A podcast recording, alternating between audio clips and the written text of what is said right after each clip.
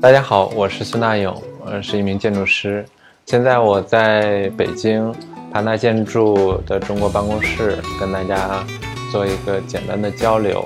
今天呢，主要跟大家想聊一聊一个八零后的建筑师一路走来的心路历程，这也是我自己的亲身经历。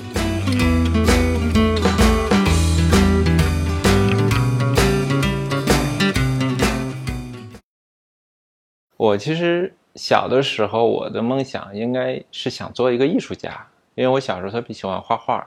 然后结果考大学的时候阴差阳错的就进了建筑学院，就开始学了设计，然后学完接触到建筑之后，就发现建筑有一种有另外一种魅力，它就吸引你。因为艺术，我觉得绘画它是创造一个你想象的空间和世界，但是建筑实际上是在用物理的方式创造一个真实的世界和环境，所以这一点在学习的过程中呢，就是对建筑的兴趣越来越浓。我是零五年毕业的，毕业的时候就直接一个人来到北京。然后当时是去了一家德国的事务所，从零五年到一零年，呃，我也没换过工作，基本都是在这一家外企一直工作五年。那时候应该也是赶上了北京就是特别建筑比较蓬勃的那个时期吧，很多外企都在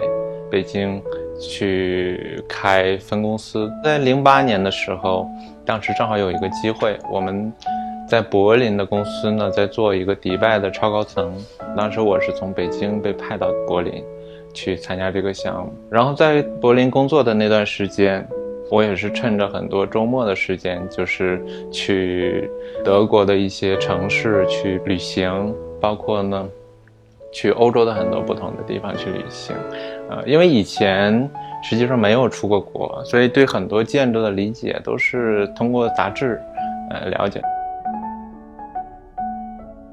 从德国回来呢，实际上我就是自己负责能做一些项目主创，然后从概念一直到最后的落地，呃，但是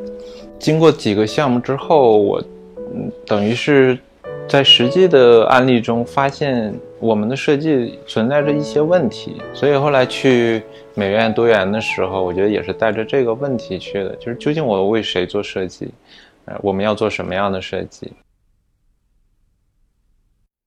然后到一三年的时候，我毕业之后辗转了几个不同的工作之后，就是发现，在现实的这个市场环境中，很难找到去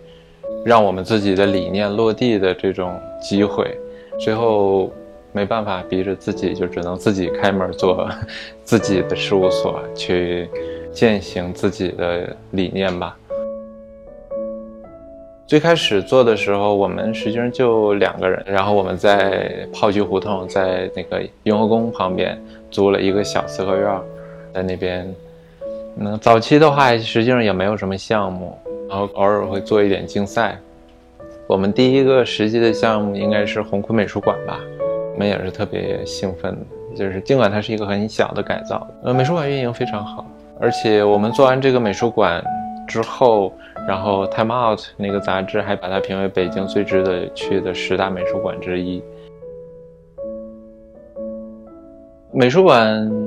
实际上探索了一种一个设计概念，就是洞穴，可能也跟我小时候的经历有关吧。因为小时候那成长环境，我是在农村长大，所以生活的那个房子和土地的那个关系，感觉就是一个整体。我觉得就是埋在那个怎么讲记忆深处的。所以在真实的这个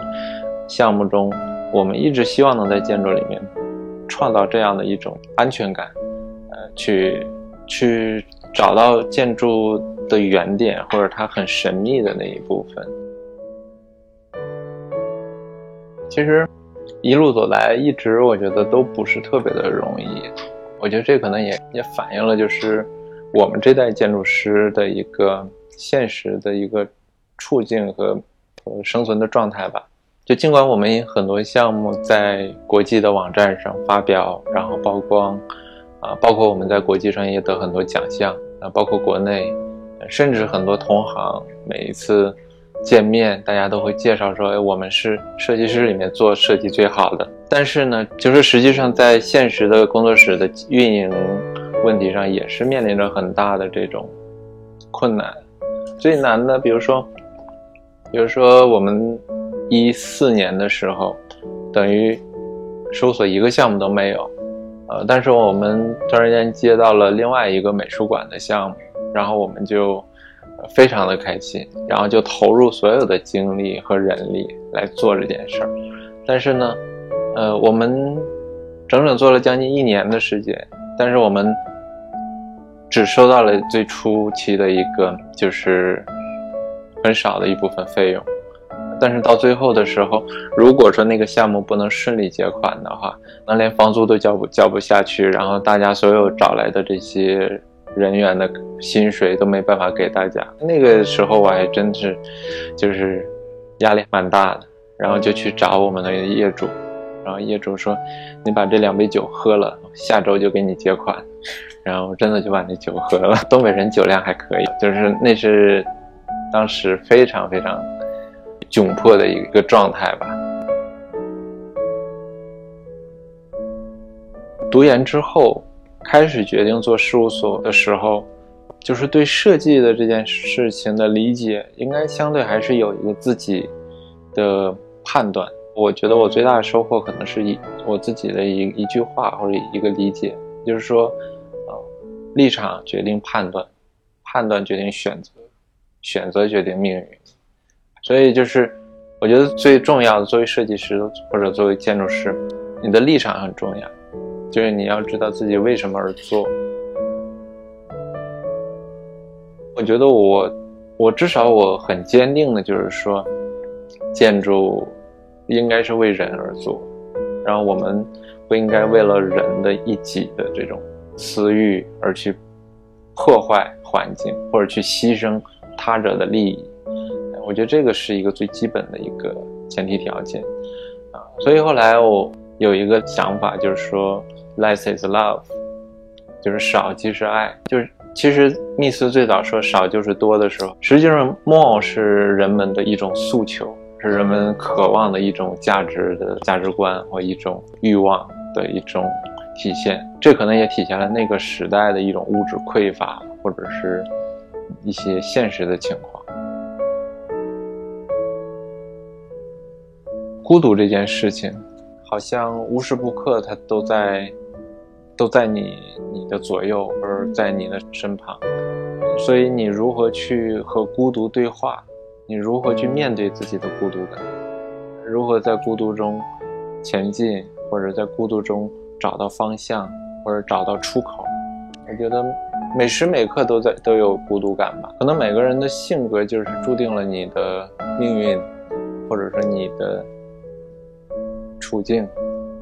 包括很多事情，所以那句话叫“性格决定命运”嘛，是吧？因为我的性格相对就有点内敛，比较内向，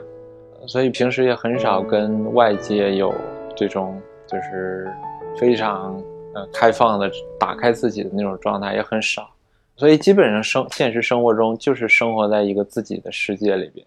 我觉得设计是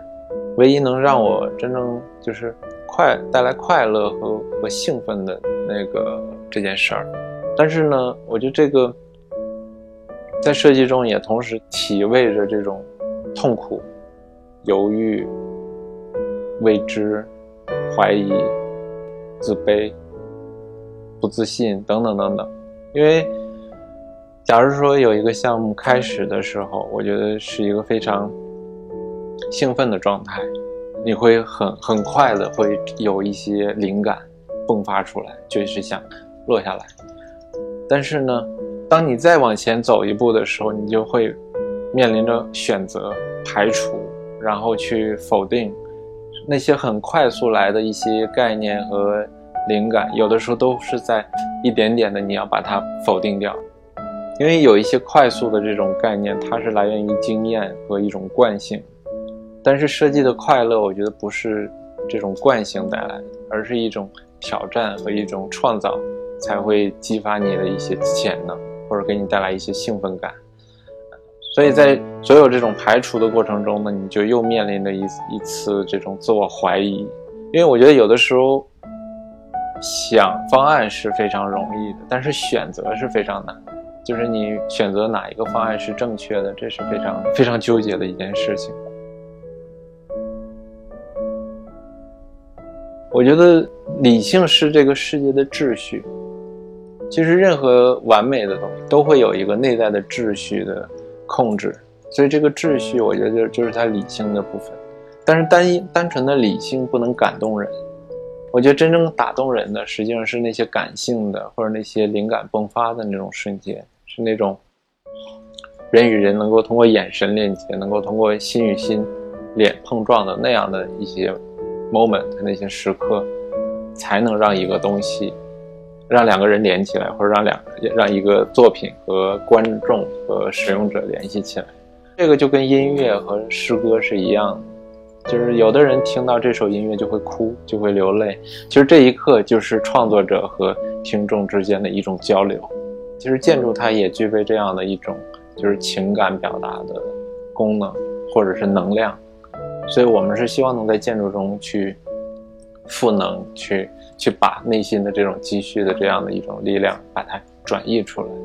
所以，你说建筑是不是艺术？我觉得建筑其实它也是艺术表达的一个媒介，就是我们是用空间和材料去把我们的思考和对世界的理解把它转移出来。它不像诗歌，你翻开的时候才能读到它。建筑是你每无时无刻都生活在这个空间里面，所以它是一个真实的，你能跟外界进行交流的一个媒介。我现在的状态就是，首先有一点，我觉得，当我们谈爱别人的同时，我们更要爱自己。所以，建筑师作为建筑师，我觉得我们做很多很多很多项目，如果你不走心的话，如果你不去。从生命的角度，从人的角度去思考的话，你可能做的越多，你制造的垃圾就越多。所以，所以我觉得我们也是在平衡，就是做那些真正的值得你用生命付出的项目。然后，当这样的项目来临的时候，确实我们也会把自己完全的放在这个项目里面，把自己扔在这个里边，可能。甚至每一个项目，它都是一个你自己生命的一次洗礼一样，那样的一种状态。所以我现在也是非常谨慎的去选择项目，就是选择那些真正能够信任你的，然后能够允许你，给你机会让你去爱他的这种项目和业主，然后你去投入你的全部去去做这件事，然后希望这样的呈现既对得起业主，也对得起自己的生命本身。